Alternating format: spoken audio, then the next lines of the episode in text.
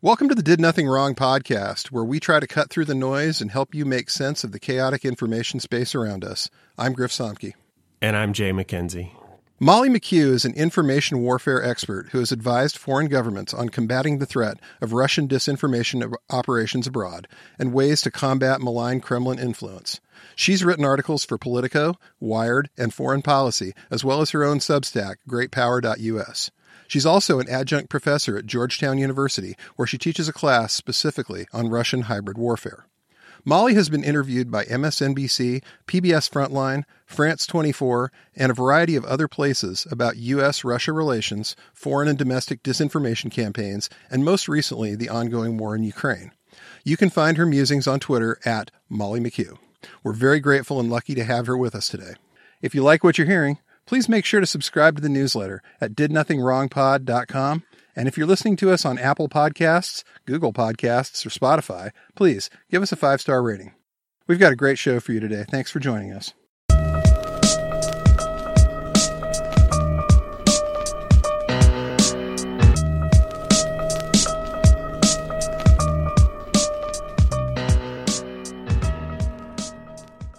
Molly, thanks for coming and welcome to Did Nothing Wrong.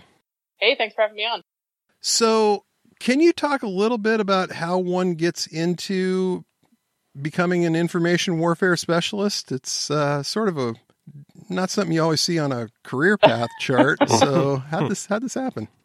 No, definitely not. You know, in my case, it was really learning by getting hit by the truck, for lack of a of a better way to describe it. But my early career was somewhat circuitous, like everyone who finished school around the same time that I did. We all worked on the Iraq War for a while, and then we did Middle East stuff, and then I did some work in West Africa. But finally got to use my various Russian post-Soviet degrees by uh, starting to work in Georgia after the Russian invasion in 2008. So I worked with the Georgian government, then led by President Saakashvili, um, from just after the war until um, 2013 when his presidency ended. And this was this really critical time when Russia hadn't lost the Georgia war, but certainly didn't win it. was really revamping its political warfare uh, and non-hard power tools in its near abroad and to test them for what they were going to do beyond. And so uh, I learned a lot about this by being in Georgia when Russia was testing its new informational tools against Georgia, uh, which is now led by a Russian-made oligarch who is turning Georgia away from the West and you know killing Saakashvili, who's in prison right now. So um, it's it was this really critical case study, which a lot of which was not totally visible to us until after the election was lost in 2012. This grody oligarch took over the country but it was sort of the things we learned in that time period um, became a window into what was going to come. Uh, and a team of um, uh, sort of specialists and experts from the Baltic states um, who were there sort of became friends and teachers in this space. Uh, we were lo- trying to sort of figure out what happened and learn more about what was what was going on. And sort of through this whole period, we then got to watch all these things unfold in Moldova, Ukraine, um, the new tools being used in the Baltic states. But sort of being out there working with these countries, trying to help them during this time, you sort of learn by doing, often by losing, but, but you learn by doing more than anything else. Right. You do learn sometimes from the ones you don't win significantly more than the ones you win. Was Georgia when we got the first uh, chance of uh, hearing about the patriotic hackers that were supposedly not part of the Russian government, but it was this it was all it was all brand new, right? But a lot of that messaging about oh, this isn't this isn't the Kremlin, this is just people who love Russia and want to stop Georgia. And that I remember that there was that stopgeorgia.ru was that a forum that was that was active during the war? You're right. It was a really interesting period. You know, in 2007 there had been the uh, Russian state's cyber attack on Estonia, which was sort of paired with some kinetic activities on the ground. Um, and it, that was sort of this little window into, hey, Russia's got a new bag of tools they're probably going to start playing with. But in August 2008, there was the whole parallel, uh, parallel to the invasion, there was this whole line of things happening in the information space and in the cyberspace um, obviously, attacks on the Georgian government websites, just sort of trying to create, you know, chaos and disruption and blah blah blah. Um, and then that whole informational side as well. It, it's funny because this narrative about the quote unquote patriotic hackers was not used at the time, but has been very carefully constructed since uh, and sort of backfilled from when we started hearing this term around Ukraine. And I think that's really interesting if you sort of look, if, if you, you can, cause you can kind of document how this phrase, how this narrative, how this story about the supposed Russian volunteers that just needed to help the government during their attack on Georgia. Right. And it just happened to occur right before the the ground invasion and all of these just happened to take down all the Georgian government domains. And yeah I can I can see how they went back and said oh this is this is how it was formed and created. And all these people came together because they're just so patriotic. The thing that makes it nonsense though is obviously 2007 like they had already tested how to do this with like not patriotic hackers with obviously uh, intelligence adjacent uh, dudes so then, like trying to say, oh, we we had no plan to use these highly effective tools during our invasion, even though we say that it's important to have a multi-domain campaign. It was just dudes on a couch who decided that the mm-hmm. best thing they could do is uh, is contribute to the war effort uh, with no warning at all and in a five day time period.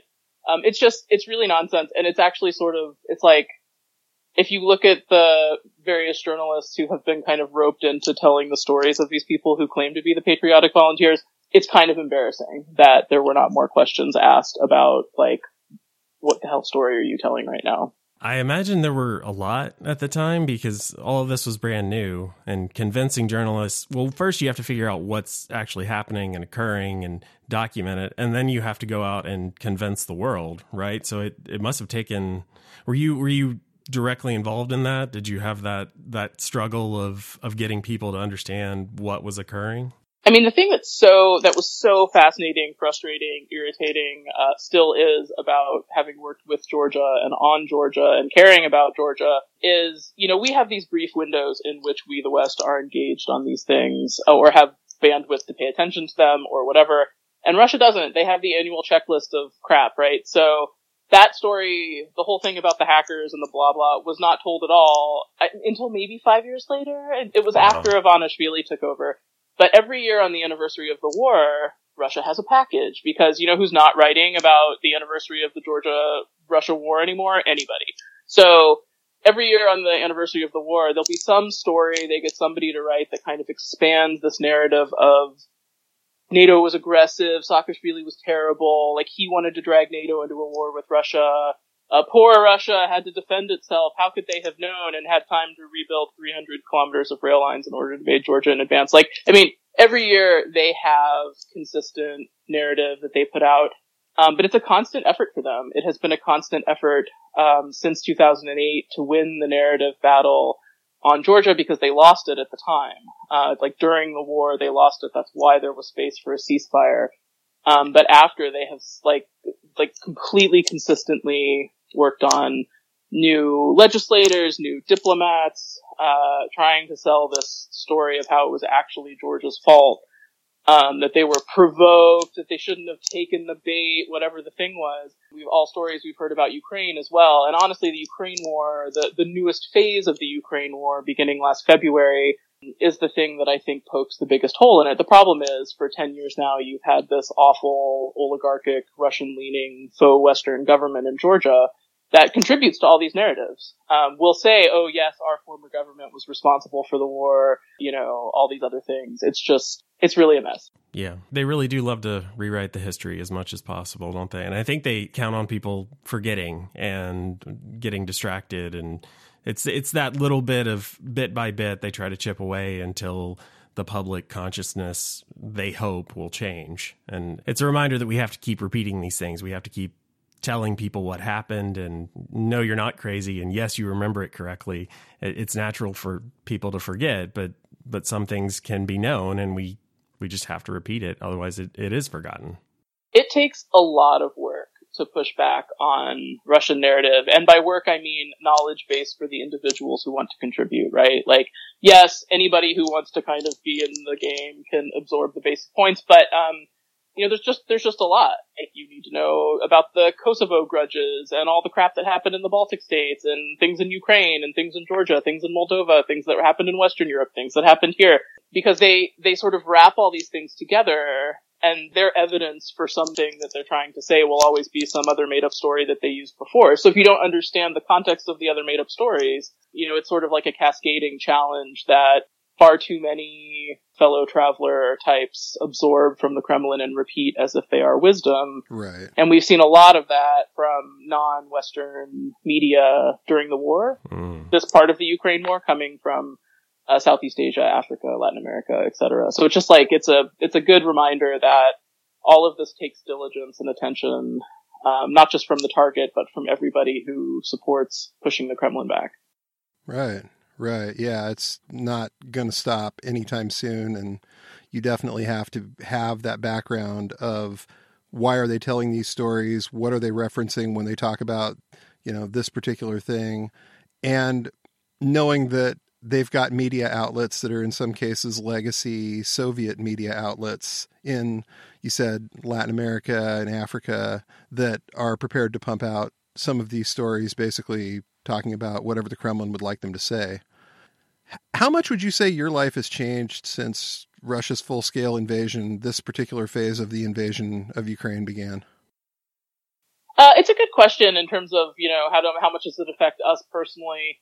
Um, you know, I do as much as I can for Ukraine. Is it enough? No. Do I need to do more? Absolutely. Does everybody need to do more? Absolutely. But it just, it means I spend more time on work that in no way results in monetary compensation of any kind um, because it's important and I believe in this stuff and you don't walk away in the middle of a fight. So I, I try to do what I can to support uh, organizations that I know there, units that I know there, individuals that I know there, um, you know, working more so in the region than here um, to try to build consensus on issues. How can we get things to move faster? How can we do these things more effectively? There's actually a lot, there's just like a lot going on around the context of Ukraine in the West as well that all needs to be sort of managed and argued about and pushed forward. This is a really seismic event and I still think the baseline, certainly in Washington, uh, I won't speak for free European capital, certainly not the Balts and the Poles and uh, some of the Scandinavian states.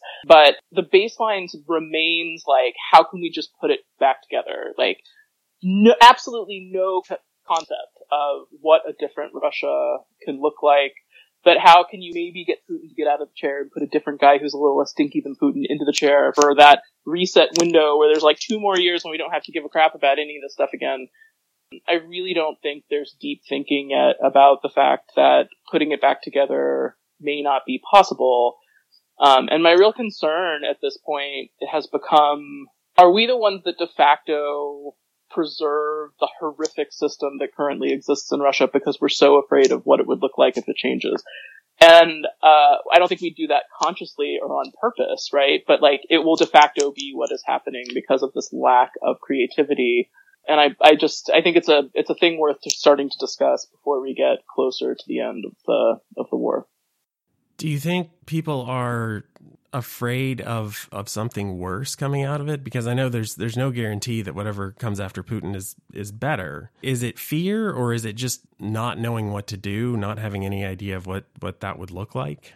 I think it's kind of all of those things. Uh, lack of imagination, lack of options. We all know there's not like a next great thing waiting in the wings uh, in in Russia. Uh, there's certainly nothing that is capable of.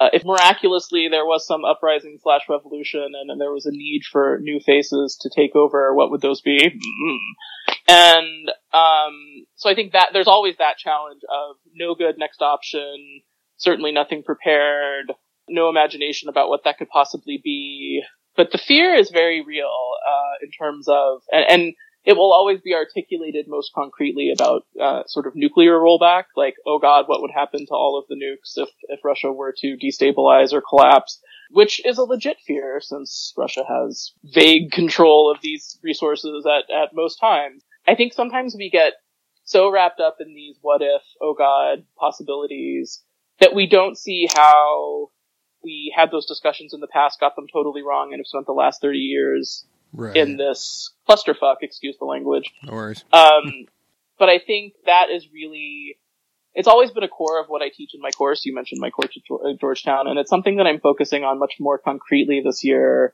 Um, because I really think the more you look back, the more you see our lack of knowledge, and by I mean our the West in general, everybody outside the Iron Curtain, you know, our lack of knowledge about the history of Russia, but the Soviet period and all of the captured peoples, right? Um, and our unwillingness to confront that at the time, uh, in the more you know recent history, and then after the end of the Cold War. Is why we don't understand why the Balts and the Poles and the Ukrainians think the way they do and push so hard on all the stuff they do uh, and why the Bulgarians are secretly selling ammunition to the Ukrainians and why the Czechs are doing so much. They know what it looks like. And I think, you know, in the 90s, there was this, the Russians very successfully convinced Washington and Berlin the absolute worst thing, the thing you need to worry about the most is the quote unquote toxic nationalism rising in all of these newly freed places, right? Like, you have to push them down and uh, otherwise the alternatives could be much worse um, which is why there was pressure on Ukraine, on Kazakhstan to give up their nuclear stockpiles, uh, and all these other things. But like, essentially our perspective has not changed since 1994, right? It's like we're still stuck in this Moscow-centric view of what the region is and how to manage it. Moscow, Berlin, and Washington talk to each other. Um, and we need to engage our actual allies much more honestly. Like these are the countries we should be listening to, not freaking Russia. so I think this like missed period of history and really confronting ourselves about the fact that we got this wrong. Like Russia is what it is now, at least partially because we got it so wrong in letting them dictate terms in the region um, in ways that we should have been much more forthright about. We really need to look at that much more closely before we start making decisions about what the possibilities of what's next can be. Right, right. And that's definitely something that you're right. We really haven't updated how we think about this in some time. And yeah, what you said about creativity, that one hits. Just a lack of what does this look like going forward without a center on Moscow and what, what Russia is doing. That's and we're really we're really dismissive of of the Poles of the Baltic states in a way that is really just offensive. And I and I think a lot of times we always in the US we frame these things around our domestic politics and we don't let them have their own voices. And I'm sure that's something you've you've confronted and, and dealt with in various ways. But the people who know better, the people who have this experience, they need to be heard. And I think maybe only recently, maybe only this past year, that's really started to happen on a more realistic, on a better scale. Am I am I right by that? You know, it's been absolutely glorious to have more Ukrainians engaged in online in the Western information space um, in a very active and assertive way in the past year or so. Um, I think you know for a long time we have all co-inhabited the ecosystem of garbage where Russian trolls, Russian propagandists, Russian goons, you know, all the adjacent narrative launderers sort of sit there and poke at you. You don't really know what it's like in the Moscow cafe culture or whatever crap, you know. the Ukrainians just aren't having any of it. They're like, no, fuck you. You don't know our history. You're killing our people. Like, my grandma is living in a bus somewhere because of you. Like, no, we're not buying your shit anymore. Like, here's what actually happened in history. Here's what needs to happen now. And here's what you're actually doing. Why don't you confront how horrible you are? And it's actually pretty fantastic to have a very credible, legitimate source of that happening online that isn't us, right? Like, right. these are the Yeah. people with the history. And I, I think, you know, the more time you spend in the region, the more time you spend in these places, it is the stories. Like for us, this is something that happened a really long time ago, and like, okay, maybe we'll go learn about Stalin if we have time, but every single person in the former Soviet space has, uh, their parents, their grandparents, you know, their family story of deportation, of starvation, of terror, of torment. Every family was affected on one side or the other directly by what uh, uh, you know just a new version of Russian imperialism, depending on how you want to how you want to phrase it in historical context. And they're very clear on how that links directly to what is happening now, the narratives Putin is trying to sell, what you hear coming from the propaganda channels, um, the way that they talk about Ukraine, the way they talk about what comes next. for them, this is not such a hard sell. And for the further you get to the west, the more it's like, huh, I've never heard that before, really? And that gets a little tedious. And I just, this is this lack of historical understanding that isn't just about knowing the stories, knowing our allies, understanding who we're talking to, but really understanding that we have made the wrong assessments about Russia, what it is, what it will do, what it wants, because we are refusing to understand the through line of history that has not changed for them at all. Right. So, in March of last year, you wrote a great three part piece about the war in Ukraine titled, There Is No Way Back. If we want the war to stay in Ukraine, we have to win it in Ukraine. Ten months later, would you say the West has done enough?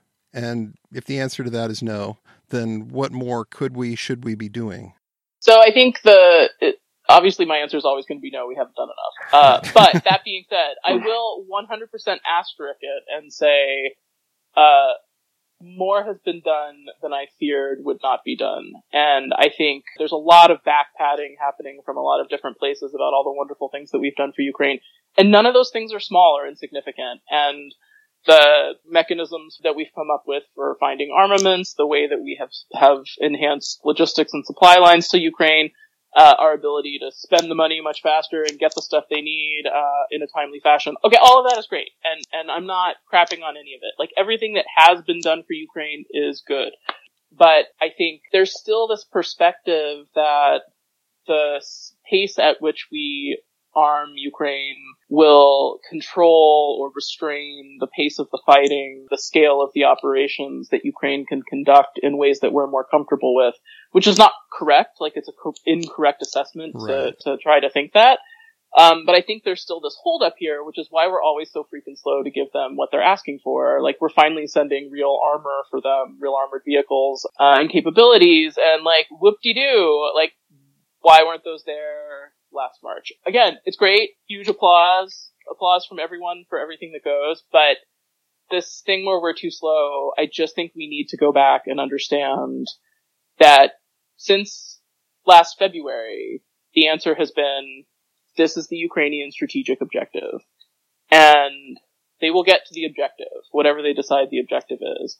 There's different ways to get there. and one of those where they have proper tools, proper munitions, proper weapon systems, less people die. Specifically, less Ukrainians die. And that's great. If they don't have those things, the longer range missiles, air support, better drones, uh, drone defense systems, armored vehicles, whatever, they're still going to get to the objective. It's just that they're going to do it with like Ukrainians and pickup trucks, which means a lot more Ukrainians die.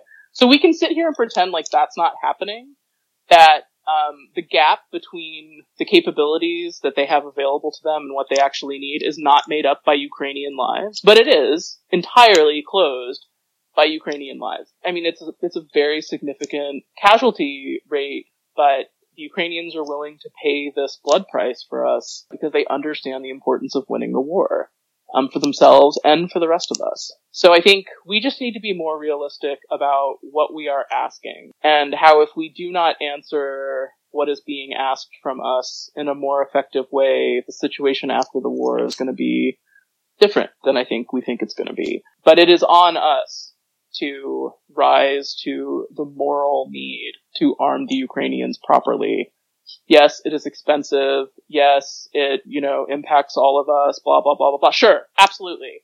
But it is pennies on the dollar of what we would ever have to pay in an escalation with right. Russia on our own. And you have a capable army that is battle tested over years that is willing to do this work for us without complaint.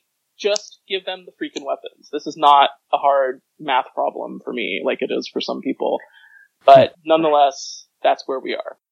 Yeah, I guess if we really start to think about it, and I'm pretty sure you share this line of thinking that if if Russia takes Ukraine, if Ukraine is no more, then it's a matter of when they go after the next state and when they go after NATO and the the cost of defending the Baltics, of defending Poland. What is that going to be? Whatever comes next, if Putin is emboldened and gets this great success out of this war, then it's going to be worse. We we know that, don't we? Uh, history has taught us that Russia doesn't stop.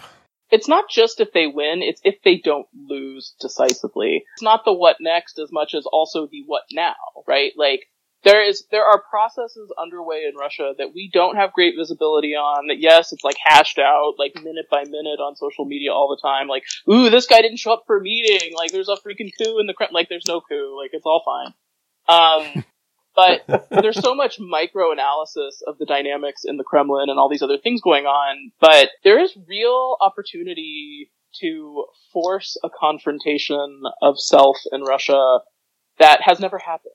I mean, they have never come to terms at all with their history and certainly not with their modern reality and their own accountability for what has happened, what will happen, what is happening now. And that can be quite powerful for most nations who are not totally delusional to have to have these confrontations with sort of self. Um, and the Ukrainians are doing a really good job of opening windows into things that none of us could do in the same way, right? I mean, right. almost all Ukrainians speak Russian fluently enough that they are much more capable uh, in the information domain working in the Russian media space, Russian social media space, um, than any of us could be. They know the culture, they know the history. Most of their families are intermarried. Like they have a lot more of a basis of how to do this work than I think any of the rest of us could. And they're doing really interesting stuff to try to engage. It's super frustrating, and like most Russians are just like, you know, eyes closed, ears closed. I don't know what you're talking about. But they're doing really interesting work to try to force this confrontation with reality that I think we've all failed uh, in achieving in the last 30 years. Are you imagining something like Nuremberg after World War II and the Germans were forced to confront what had happened and uh, is something like that possible in Russia is that is that a goal is that something you would like to see I mean war crimes accountability for the modern stuff certainly everything from 2007 onward I think is important for anything further back it's really not even truth and reconciliation so much as truth like Right. The other, the other post-Soviet, and I do hate this term, but there's no other convenient catch-all for all of them. The other formerly captive of the Soviet Union's nations have, for the most part, have, in varying degrees, obviously with the Baltics probably being the most transparent, sort of, then the spectrum getting less transparent as you move around toward the stands. But they've all had at least some deep lustration of the Soviet past uh, in terms of looking at history, opening archives, uh, documenting things, collecting stories, writing their own history, trying to teach this to the new generations of students, really trying to preserve historical and cultural memory in local ways. Um, and the Russians really don't. Like they just haven't. There's been brief windows when some of the KGB materials and archives were open and accessible, but they're not really, it's not really something that people do. You know, there's the crass, the, the sort of classic in the last decade uh, example of the Karagodin story where some grad student like discovered he was like obsessed with figuring out who the executioner of his grandfather was. And it ended up being this whole um, you know sort of amazing interaction between him and the granddaughter of the executioner whose family was also like the other half of her family was also purged and killed. And like the the discussion between these two of them realizing none of them know their history. They're living, you know, half a mile away. Like executioners and victims are living right next door to each other, uh, living in the same family. How can it be that we do not know this, right? And I think that's the thing, especially for Americans, where we're all like from somewhere else, so we're all kind of obsessed with knowing enough of our family stories, right? Like my family came from Ireland in this year, and the Italians came this year, and here's how all this happened the idea that you would live in a place where you absolutely don't know what your family was doing 40 years ago in a really critical period of history is sort of weird, but they don't. Wow. And I just think it's important um, that there be this opening, uh, but it's you know it requires national will to want to do that uh, and leadership that says it's important, and that's not Putin. No, definitely not. And um, speaking of national will to do things and leadership that needs to. Uh, how worried should we be at this point about Republicans who are hinting at and in some cases explicitly calling for an end to U.S. aid to Ukraine? Can they really do this? I, I worry about it for a number of reasons. One, which right now is probably the lowest concern for me, but Jay and I have talked about it a lot, obviously, in the past, but it's sort of the ideological horseshoe where isolationists on the right and isolationists on right. the left actually sound very similar and there can actually be commonality of purpose, even though the basis of why they think those things is very different.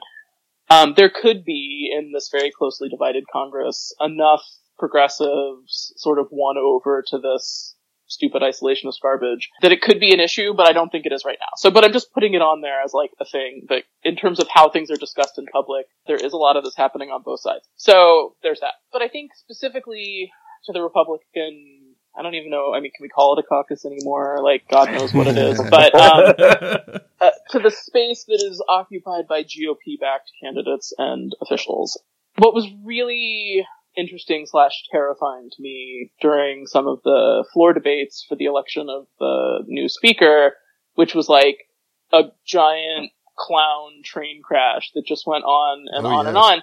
Yeah, was yeah. that in every round when the dude, it was probably always dudes, that uh, came to nominate the rogue candidate, not the McCarthy candidate, and whoever they were nominating that round, they would give their little like three minute speechy do, and almost always the direct linkage that you were supposed to absorb was Ukraine is the reason you don't have gas in your tanks. Ukraine is the reason you don't have food on your table. Ukraine is the reason that your kids can't have all the clothes they want. Like Ukraine, Ukraine, Ukraine. Trying to say that this irresponsible spending that relates to the war, how can we afford to do this when our border is insecure? And like, I'm so tired of these nonsensical strawman arguments, but they did it very deliberately. It was done in a concise way in a forum in which it is unchallenged, right? Because it's just like, here's this nomination speech. Um, and that worries me because one thing we really don't give Trump enough credit for, but he deserves it in this very narrow way. From his campaign onward, he was very effective at figuring out how to condense what should be a complex foreign policy thing into like a four word phrase that his blind dummy supporters were willing to accept uh, without any question because it made sense to them. And you saw it all the way back at the beginning of the campaign. Like during the campaign, you would see it from the focus groups of the things when already his people were animated against NATO, something that most Americans do, did not think about at all in right. 2016, no. right? But they already had these talking points of NATO doesn't fight terrorism, so why should we support it? What's this Eastern Europe thing anyway? Like, that's not our thing and let Europe do it. Like we have stuff to do here. But they had these like very concise explanations of why they didn't want the thing. And that, that trend of boiling down things into these little snippets was something Trump did very effectively on foreign affairs. Um, and that I think has continued in whoever is packaging crap for this rogues caucus. And it makes sense to people, even though, I mean, the vast majority of Americans think their lives are okay right now. Like people are doing pretty well. Like yes, food costs more, but whatever, like the general assessment of the country, the general mood of the country is pretty stable and high. These are points that resonate with people and it's really easy to make whatever your local problem is. Oh, there's not enough funding because Ukraine or whatever. And that seems to be echoing amongst a larger group of not just national but local officials. And that's the kind of thing people absorb in an unquestioning, unchallenged format. Like if you hear it at the school board meeting, you're going to be like, yeah, that Ukraine thing, right? Because nobody's there to fight about Ukraine. And then it's harder to, to, you know, introduce the information about why in fact this is important and the fact that it's not actually costing us very much at all and like all of these other things. So I think that whole space, I'm very worried about Americans don't seem dumb on Ukraine. The support for Ukraine has stayed high in all polling, uh, in both parties. But the perception that this split faction of the Republican caucus is creating that they represent a larger percentage of America than they do. And that they are doing it consistently, that they have so much airtime with it on Fox and other places. The perception is that Americans do not support Ukraine in as high a uh, in as high a percentage and a, a consistent manner as they do, and it's easy to leverage that in a moment of crisis if they're strategic about it. So yes, all of these things are big red flags. Well, it it got to the point where when Zelensky came to the U.S. and came to Congress and gave his speech, I saw and I follow the the various right wing influencers, and it essentially as easy as them rolling their eyes at his attire or what he said or anything he did, and their audience immediately knew what they meant, what they were implying, and all the backstory to it, because the very online right is pretty much united in this anti Ukraine messaging. And when a big news story drops where they, they need to go after Biden, it seems pretty consistent that there are problems and it's because of Ukraine. And, and they just keep repeating it over and over. And you, you're right, it does create this perception that it's larger than it is. But my my fear and concern is that these people do have a an outsized media space, and we have seen them chip away at topics and ideas. And it's the same thing that, that defended Trump through his impeachments and every other scandal because these people are, are good at their messaging and, and they know it works. And what you said about them bringing it to things like the school board meetings, where they're not getting challenged and they're getting that idea in front of people that aren't necessarily ready to have that conversation or real up on any of that. That's the other thing that is very disconcerting about all of this is that they don't stop. They're always on message. They're always pushing their catchy, easy to remember, in some cases even three words, you know, stop the steal, lock her up, build the wall. They're very good at that kind of just catchy, thoughtless messaging. And it's going to be a problem. It already is. We saw it in Arizona with, with Charlie Kirk and TPUSA, that operation, who have been very vocal against Ukraine and, and they were very involved in those local elections there. And yeah, if you look at, at what they're saying in their interviews and on social media, it's very much in line with this. And they didn't perform well in the elections, but nevertheless, it was a consistent part of their messaging. And I'm not sure how concerned this MAGA media wing really is about winning. Uh, they they certainly seem committed to their messages, even if they're not great politically. They don't they don't stop for whatever reason, whether it's they think the grift is on or they think it, it grows their audience, whatever it is. They're going all in with this, and it is it is scary to me. It is it is unfortunate to watch, but but we see it every day. Yeah, absolutely. I mean, God, every time I'm reminded that Charlie Kirk exists and that people give him millions of dollars to like mind fuck an entire generation of people, I just want to weep for the future of this country. It is a fucking travesty. But, you know, all that, all of what you both just said is exactly right. And the problem with all of it is that it is uncontested either by other Republicans, uh, other than very few who still are honorable in their messaging. And it is basically uncontested by Democrats because like there's this fear, especially in the administration, that will like get up and give big speeches about democracy. Oh, we love democracy. We're supporting democracy everywhere. Blah blah blah. But they also have the deep fear of these are not topics that we think are going to win us elections, so we're not going to talk about it in all of these other contexts. So there's just unchallenged territory on the seeping isolationist narratives coming from the wackadoos on both sides, much bigger on the right, not excusing the left though. Um, because nobody else is doing that work. And there's like acknowledgement amongst the people who care about this stuff that this work needs to be done with most of the country to leverage that support for Ukraine, where clearly Americans get, oh, there is a good and a bad in some situations, and you need to be on the side of the good. Like that's where we belong. That's our history, right? Let's be on the side of the good. I think we need to leverage this moment, uh, where people are really committed to this stuff, uh, where people were kind of grossed out by our exit from Afghanistan uh, and how it happened and what it looked like and what that means for us and what's happening now. Just leverage this stuff in a way where you can start talking about American engagement in the world in a sensible way that makes sense to normal households. And I think there's so many great examples of this with Ukraine. Americans have given a lot to support Ukraine. They started the, uh, you know, I forget what the correct, it was like welcome.us or something. The direct sponsorship of refugees coming to the United States started with Ukrainians. Uh, so an American family can say, hey, we're willing to have someone come stay with us. We'll help them integrate, you know, into their American life. And there was like almost three times the number of Americans that signed up to sponsor Ukrainians as were needed. And I think that says a lot because that's not a small commitment. That's a big commitment yeah. of time, of resources, yeah. of, of, uh, of belief, of open-heartedness.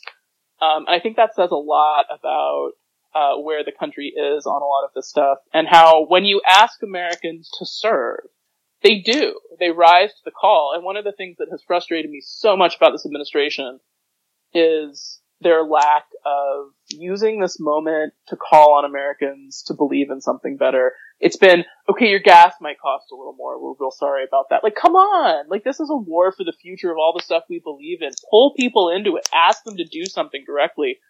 Um, and they've been reluctant to do that because they think it's not going to win them points electorally. So I think it's those two things. Crazies unrestrained, very consistent, talking in school boards, sheriff's meetings, whatever else, with a huge media presence on all of this stuff, which does have a huge impact on how the rest of the world is thinking about America, looking at America.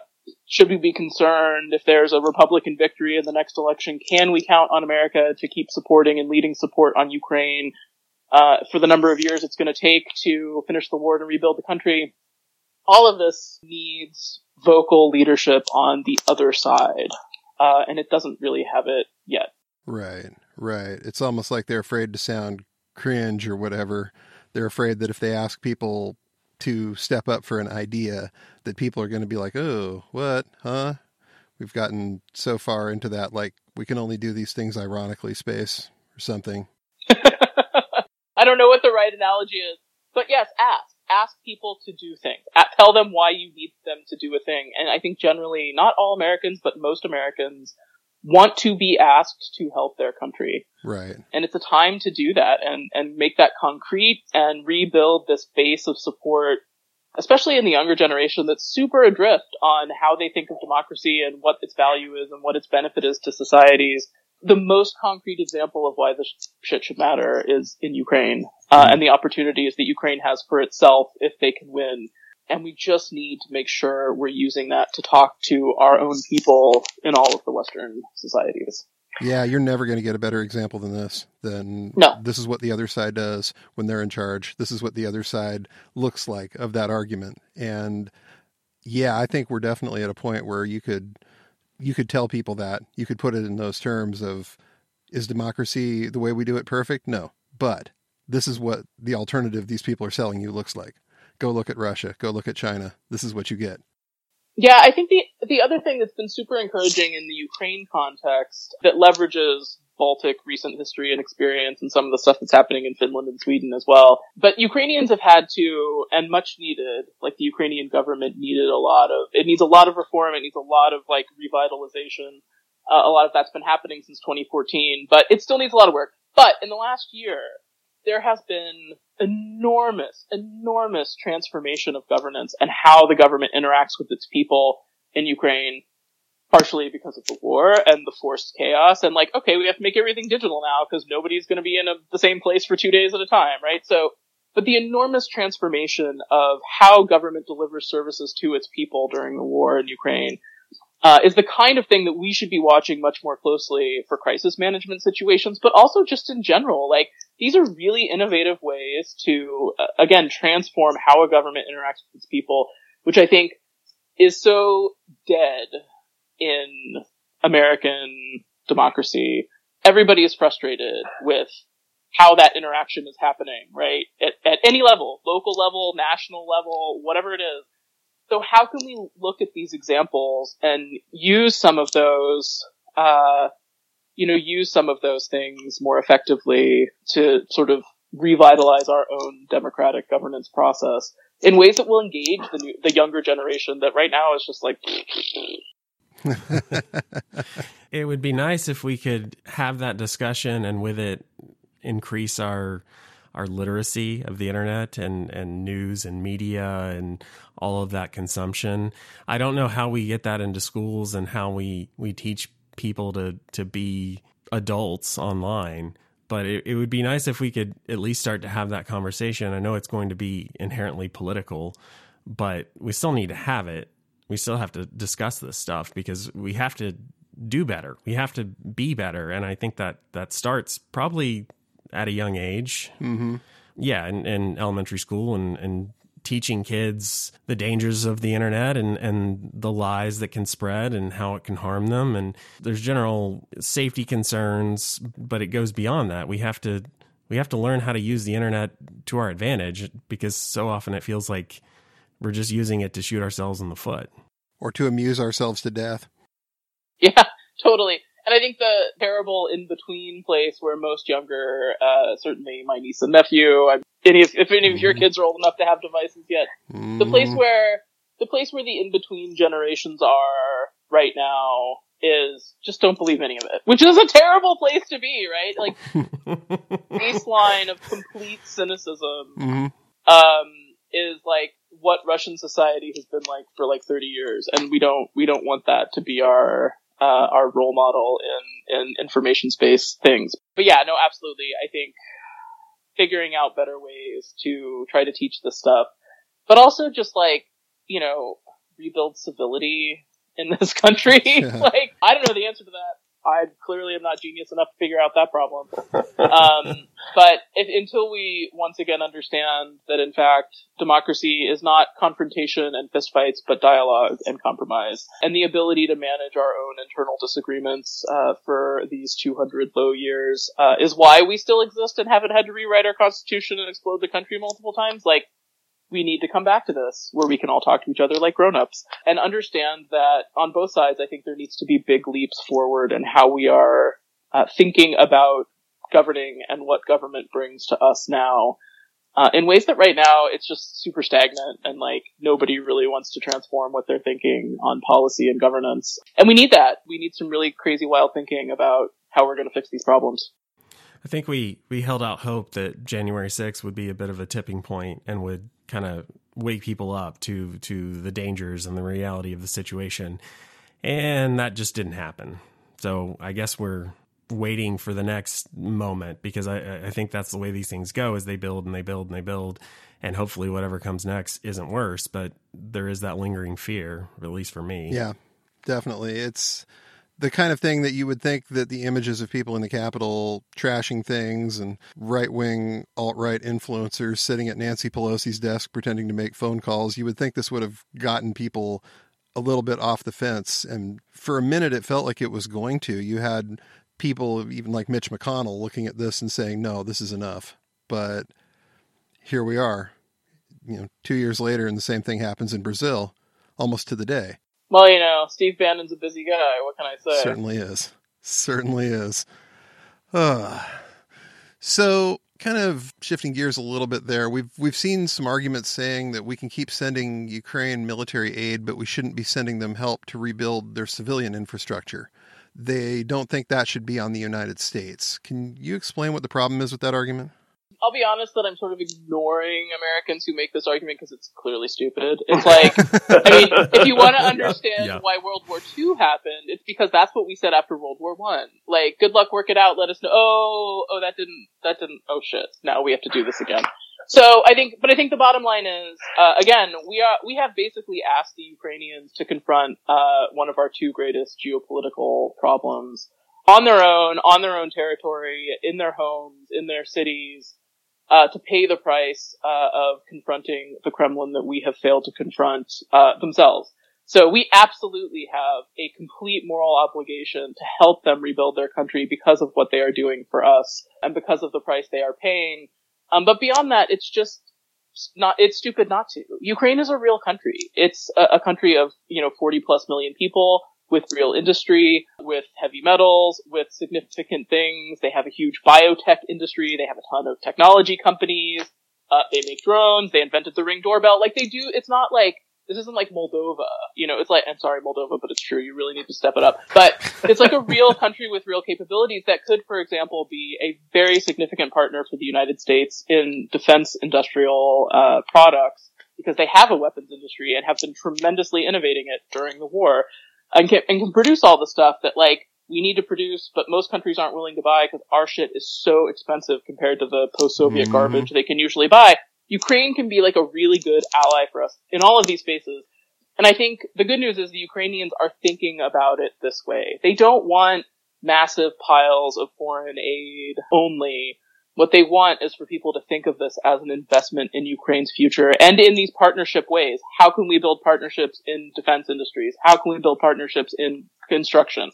How can we build partnerships in rebuilding all of the metal and cement plants that the Russians have blown up over the past eight years so we can do this stuff ourselves? You know, they really are trying to, like, they understand the challenge they're going to have in the space and they are trying to look at it as partnerships and investment that will come back uh, and repay people who are willing to help them, obviously, in this intermediate period. But again, this is a huge country with an actual real economy when the Russians aren't constantly taking it apart and blowing it up.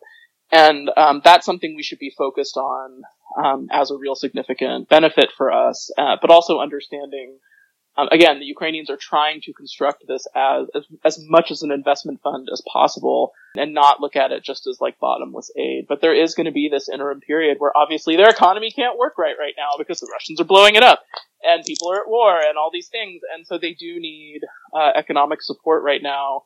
Absolutely. But I think, again, we kind of owe that to them. Um, and it's a really small component of uh, what the alternative would be.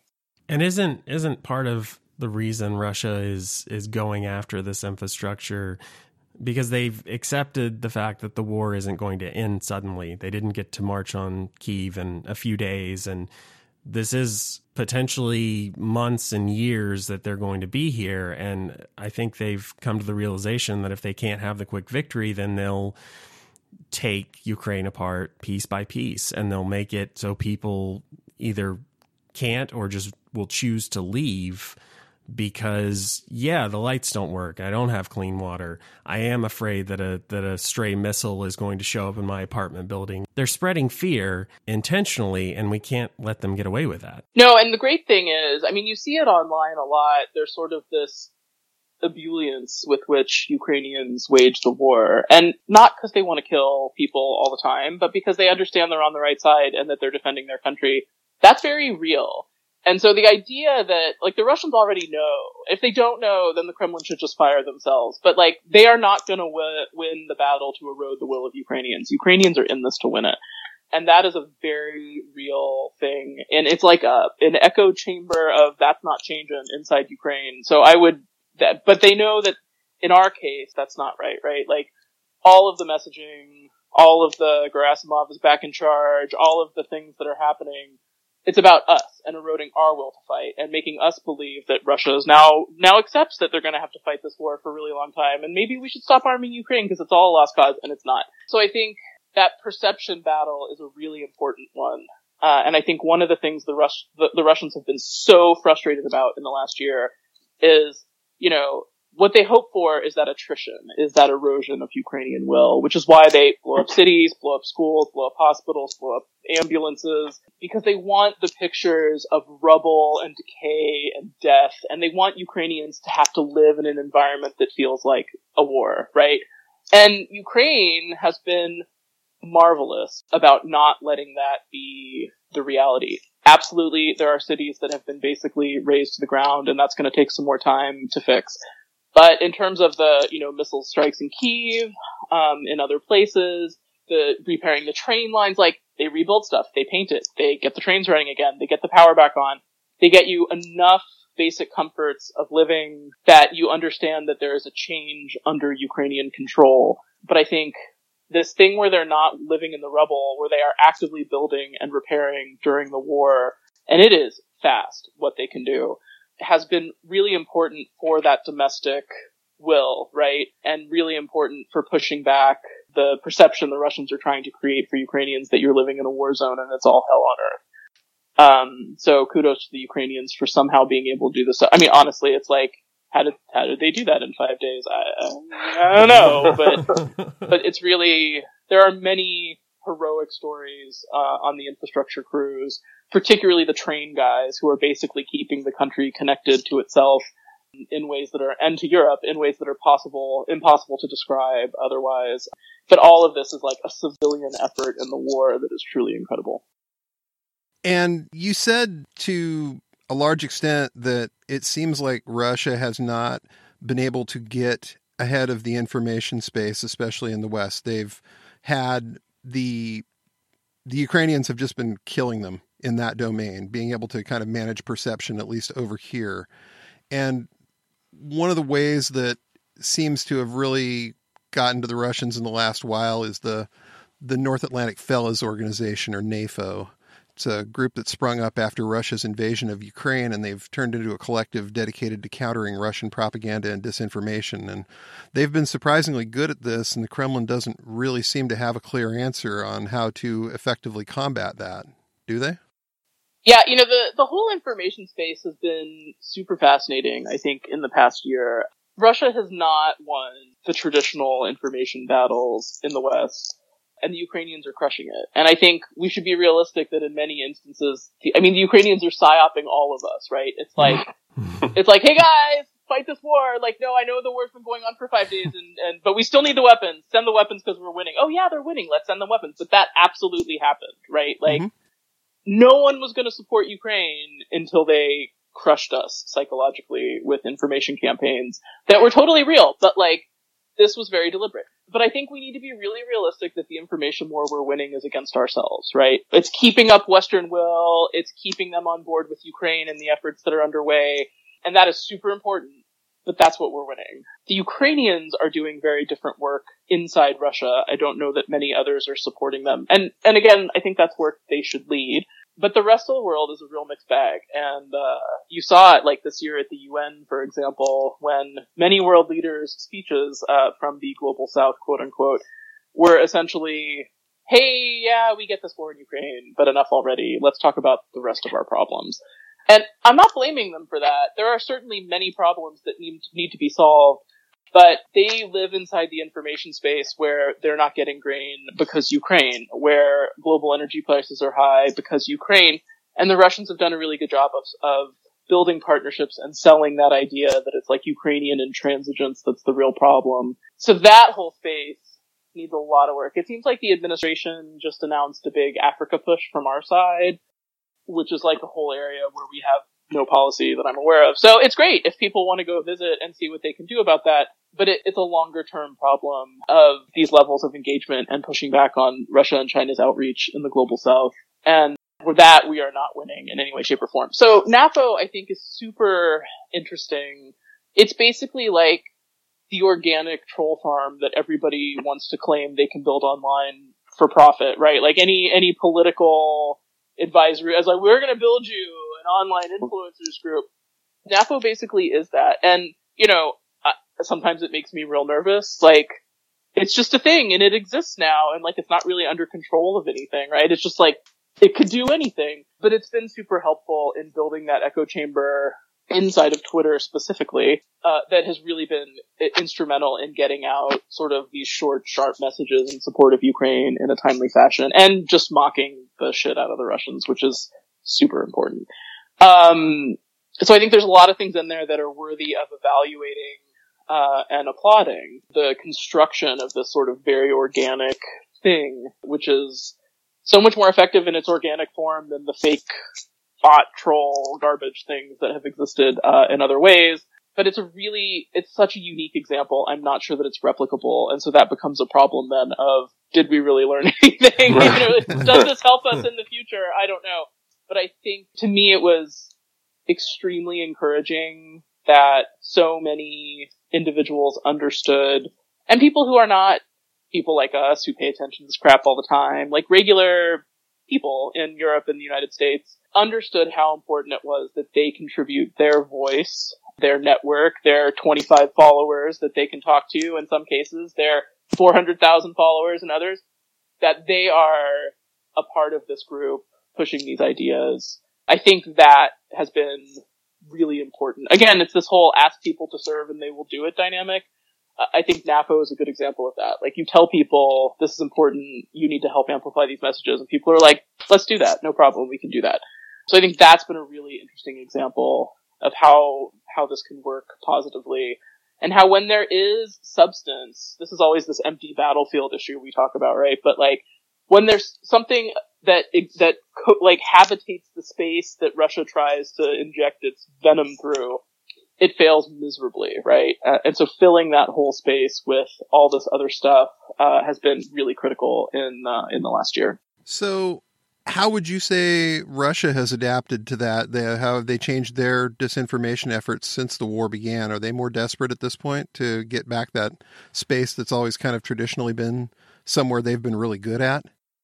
I wouldn't say desperate. I would say they've just sort of given up on the kind of trolley space stuff right now. Yeah, there's some stuff happening, but it's just not, it's like they're way invested in the more traditional things, the fellow travelers, the adjacent journalists, the diplomats and foreign friends who don't think the war in Ukraine is a very good idea they're very focused on more native, you know, masked ways of accessing uh, Western audiences. which is why it's really unnerving when Republicans who have never said anything about Ukraine suddenly start talking about Ukraine and how Russia may have a point and stuff like that. So, um, I, I, but I think there, it seems to have been a migration back toward you have to use local voices to influence local messaging as opposed to trying to troll farm anything that's going on. But I do think we need to be aware that in the intelligence space, uh, writ large, and in a lot of what the Kremlin is trying to transmit about itself, all of that is about influencing us and what we see, uh, how we see Russia making decisions about the war. And I just don't think there's enough awareness of that sometimes. Right. So, looking ahead, what worries you as potential threats to Ukraine's continued success on the battlefield?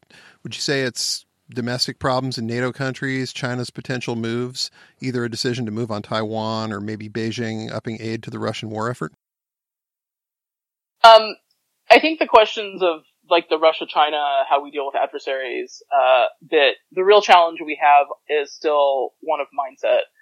Um, and I'm not sure that we've changed our mindset enough uh, on what we are doing about these things uh, to be prepared for what's happening now, but also what comes next. And I think, you know, I, I'm not sure that we're well served by what we have learned trying to confront Russia clunkily and slowly over the past 15 years and applying that to China because Russia is like the most incompetent of adversaries in so many respects and has this time horizon of like two months because really they're just focused on survival. It's like this prison mindset of like, I don't care if I die tomorrow as long as you die today first. and that's what we're used to dealing with. And then you look at China, who literally has a 50 year plan and it's not a bullshit 50 year plan. It's an actual like 50 year planning horizon on which they accomplish goals. Um, and we're not used to dealing with that level of strategy, of patience, of diligence. And I think if you look at, for example, as we were just discussing, things like the global south and how China has built and expanded uh, diplomatic influence, economic influence, very strategic sectoral purchases of things like heavy metals uh, and, and sort of core control industries. It's a, it's a totally different level of strategic thinking and planning than I think we're used to dealing with. The good news is China is some I think is very realistic about Russia. They are supportive of Russia. I think this idea that we can somehow split them is like a, a, an overwrought and nonsensical concept. China understands exactly what Russia is and what it does. They learn from them a lot. They're very happy to have them out front as sort of the tip of the spear of disruption mm. on hmm. which they can build and learn and benefit in many respects. And like China is so happy about the war in Ukraine.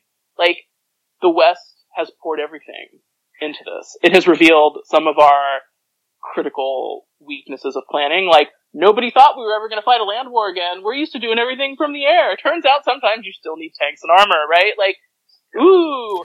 but so they're watching all of this very closely, but also the the amount of resources that NATO has committed, uh, that Russia has committed, like how much everybody is paying attention to this is like China loves this, right? Which is not an argument for us, by the way, of why we need to not be in the war in Ukraine. It's why we need to win it quick and reinvest in our own defense planning and um, capabilities in the meantime. Understanding that this type of thing, the challenges to the system, this is how Russia and China think. Like, how do you use hard power? Like, when you're going to use hard power, how do you do it in a way that um, really challenges adversaries and systems uh, in a way that benefits us and uh, puts them at a disadvantage? Uh, China's absolutely thinking about this. I don't think, not as a obvious China expert, I don't think that the whole like second front thing right now is an immediate threat. Like I don't think they're going to invade Taiwan tomorrow, but certainly they are thinking about all of their strategic advance across South China Sea, beyond. I still think there's a preference. Like the Chinese army's never had to do a real foreign war, right? right? So I think there's a real preference for using all the other tools. And when they do in fact have incredible economic clout diplomatic leverage, all these other things. Why wouldn't you use those things first? And I think China does seem to understand that better than Russia in, in some respects. So I don't see it yet, but it's an obvious concern. And I just think, like, we internally struggle with this pivot to Asia. Like, should we be in the, like, let Europe do the, this stuff and we'll be in the Pacific? No. Like, these things are going to be the same bag of challenges Uh, it all needs to be a holistic uh, shift in mindsets, shift in strategy uh, for us for the next 50 years. Like, what is our plan to do all this stuff? And I don't think we're there yet. Uh, and it's challenging with Europe, especially because they took too much Russian money. Some European Right. countries, Germany, I'm looking right at you.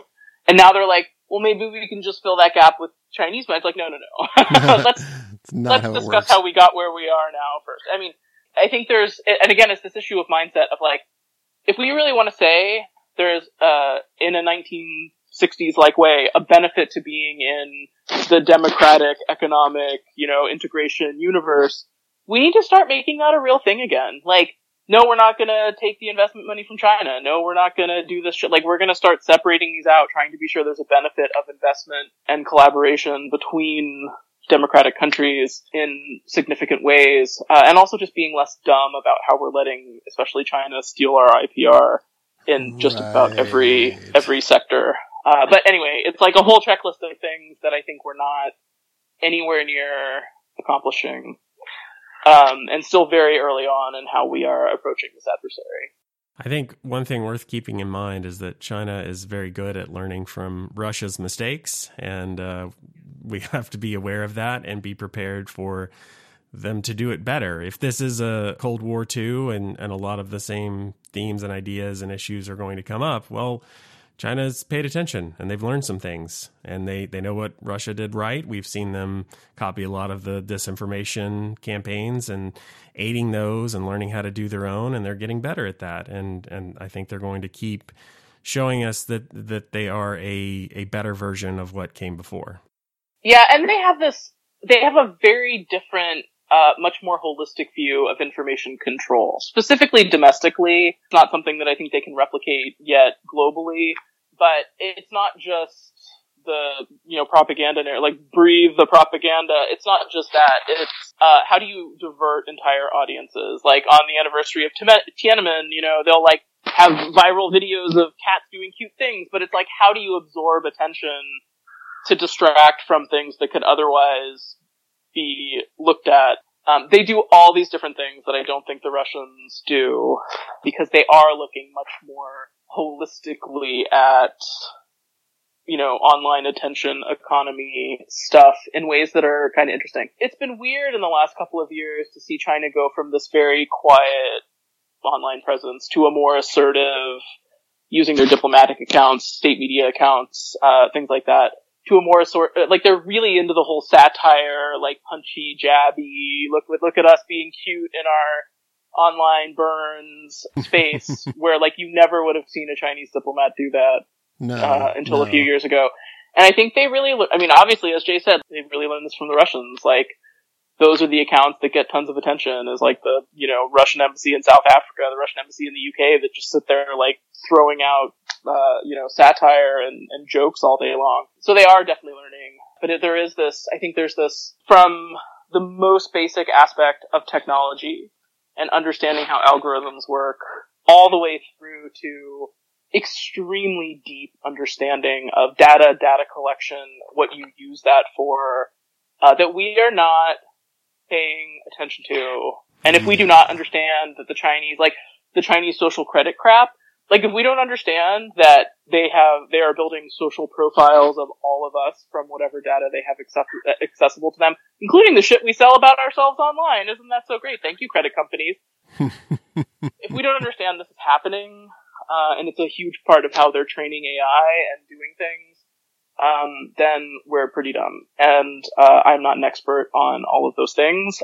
I hope that people much, much smarter than me are looking at this, but they are deep into the technology of behavioral engineering uh, and information control, but specifically behavioral engineering in ways that we are not paying enough attention to because they do not want to have to use tanks against us. No, no. And I, I wake up every morning and I pray that they figured out a way to shut down TikTok completely. That's that's the one thing that we're and just Zoom. yeah, we're, we're missing out on the idea that this is this massive like data collection machine masquerading as a cutesy social media app.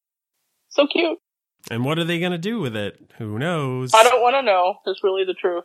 Yeah, you you only have to look at the version of TikTok that's available in China versus the version of TikTok that's available here to understand that they know exactly how bad this is, and they're not going to you know subject oh, their Oh, yeah. own people to this. No way. Oh yeah, absolutely. So, what would you say the most effective way for ordinary people to help Ukraine right now is? On the most basic level, if you have kids, talk to them about what's happening, why it's important. Be active in the information domain and reposting stuff about Ukraine in posting important messages uh, about why we are supporting Ukrainians. But really engage, like decide you're going to engage your family and peers uh, and neighbors who are super lazy about consuming propaganda on these topics and explain why it's important and be armed with information, particularly personal stories of Ukrainians that can really help you in the space.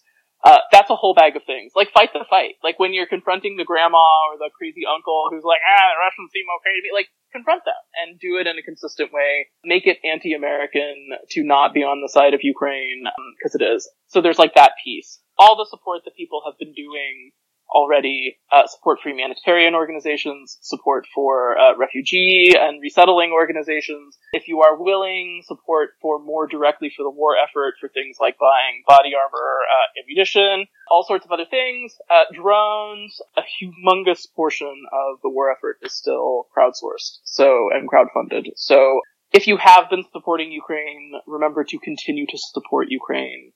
Uh, the war is not done. Uh, it may not be as shiny and new as it was last February, but the need for all of those things is still there.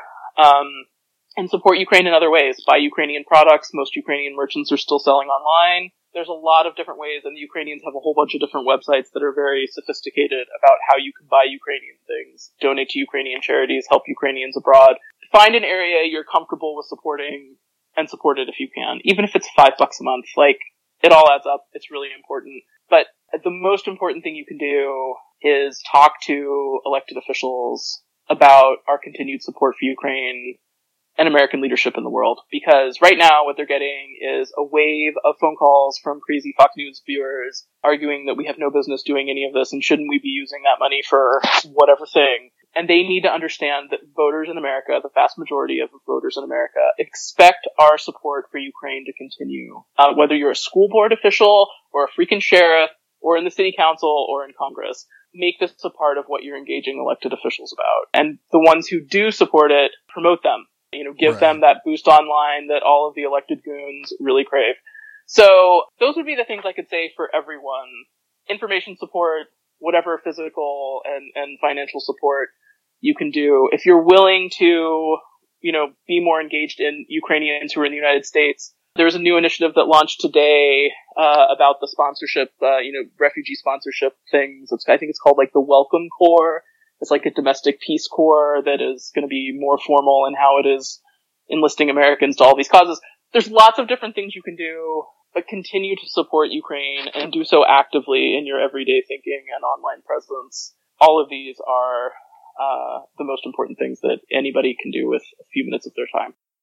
Yeah, those are those are some great suggestions. When the war finally ends, what are the chances of a different Russia emerging from this? Perhaps a Russia without imperialist ambitions that places a much higher value on human life? I want to say it's higher now than it was a year ago, but I think the most positive thing I can say is there are some very interesting initiatives looking at enhancing fracture in Russia. There are not very many initiatives thinking about how you build structures for what comes next. I mean, the fundamental challenge in the 90s was nobody took apart the security services and they all just continued exactly as they were. And then they were like, hey, we're still here now, we're in charge. Woo! You know. So I think thinking, but really starting to think through if you believe what almost all Ukrainians believe, which is Russia will fall apart at some point because it shouldn't be an empire anymore. What does that look like? We uh, in our intelligence services who who who has the report on what it looks like when Russia falls apart and how we're going to deal with that? Right? Like we need to start thinking about all this stuff because until we are willing to to like actualize it in our own assessments that these are possibilities, we will de facto continue to shove the bag of poo that is Russia right now back together in its current form and not ask it to change. We need to ask it to engage us in a different way for any ongoing relationship in the future. And we're not doing that right now, uh, at all. So I think right now I see, if anything, a hardening of the viewpoint of the passive Russians. Like, no, we're fine the way we are. Just go ahead and kill the Ukrainians. Just do it faster. Like, it's not our guys who are doing it. It's these mercenary. Like, it's fine. Send all of the Dagestanis to die in Ukraine. Nobody cares. Those kinds of attitudes are so fundamentally imperialist uh, and have hardened, I think, across much of Russian society in the last year. It's controversial to talk about. There's a lot of fights online about it, but it's absolutely true. I don't see right now a bright star for what comes next in Russia. And having seen a lot of the discussion and the independent opposition, I will air quotes that, in the past year, I'm still not seeing a lot of acceptance of responsibility. I mean, we were talking about, you know, how do you rebuild Ukraine earlier, and it's sort of like, well, all of the seized Russian assets should go to that, you know, right? Like, there's like a huge reparations mm-hmm. piece that's going to need to happen here. Um, and right now there's like zero willingness to figure out how to get that done. Well, okay, there's like 20% willingness for that now, but it needs to be much higher. Um, Russians need to pay a price for this and understand what that price is, but also understand the vision of what we want their country to be for themselves and for us. And I don't know that we have that yet. So we need to figure out how we're articulating that. And just like ignore all this Russophobic, you know, blah blah crap that they'll throw at us when anytime you try to accuse Russia of anything or talk about how it could be different, you'll get attacked by 59 goons who are saying that it makes you a you know, whatever. and like, Jesus fuck. But, but we really do need to start having these conversations about how Russia's failing itself and their failures tend to boil over across borders into other places. And we're all fucking sick of it. And if they want to have access to our beaches, our malls, our economies, our schools, then they need to start acting like a normal country. Otherwise they can go on vacation in fucking China. And I'm sorry, but that's it. That's where we are right now. Absolutely. Well, I think our I think our understanding of Russia boils down to mostly Moscow and St. Petersburg, but we should also start considering that there's this whole other part of the country that we can't even begin to describe or understand. So we can't just uh, focus on one aspect. It's it's a it's a great big place, and we need to learn a lot more about the people we don't usually talk about and, and hopefully we can have those discussions as well. And again, the opportunity right now where a lot of those communities are aware, like, why are just us guys from Siberia getting sent to die in Ukraine? Like, why aren't those other guys from St. Petersburg doing this too? There's opportunity here in enhancing dialogue and awareness in Russia. And I know that Ukrainians and other, a few others are working on these things. I'm not sure that we understand what that really means. It's the same right now in all of Central Asia. There is tremendous opportunity for finally really separating these places from Moscow in a formal and concrete way. And I'm just not sure that we're engaged in that at all. But, you know, again, there's a whole list of things we could be doing. But we need to understand the war in Ukraine is not just about Ukraine. It's about all of these things and have this holistic strategy uh, for doing it, which means not minimizing it and not telling Americans like, don't really pay attention. Things at the grocery store are going to be fine tomorrow. Like, you have to tell people what this is about and what it's going to require of them and why it's important.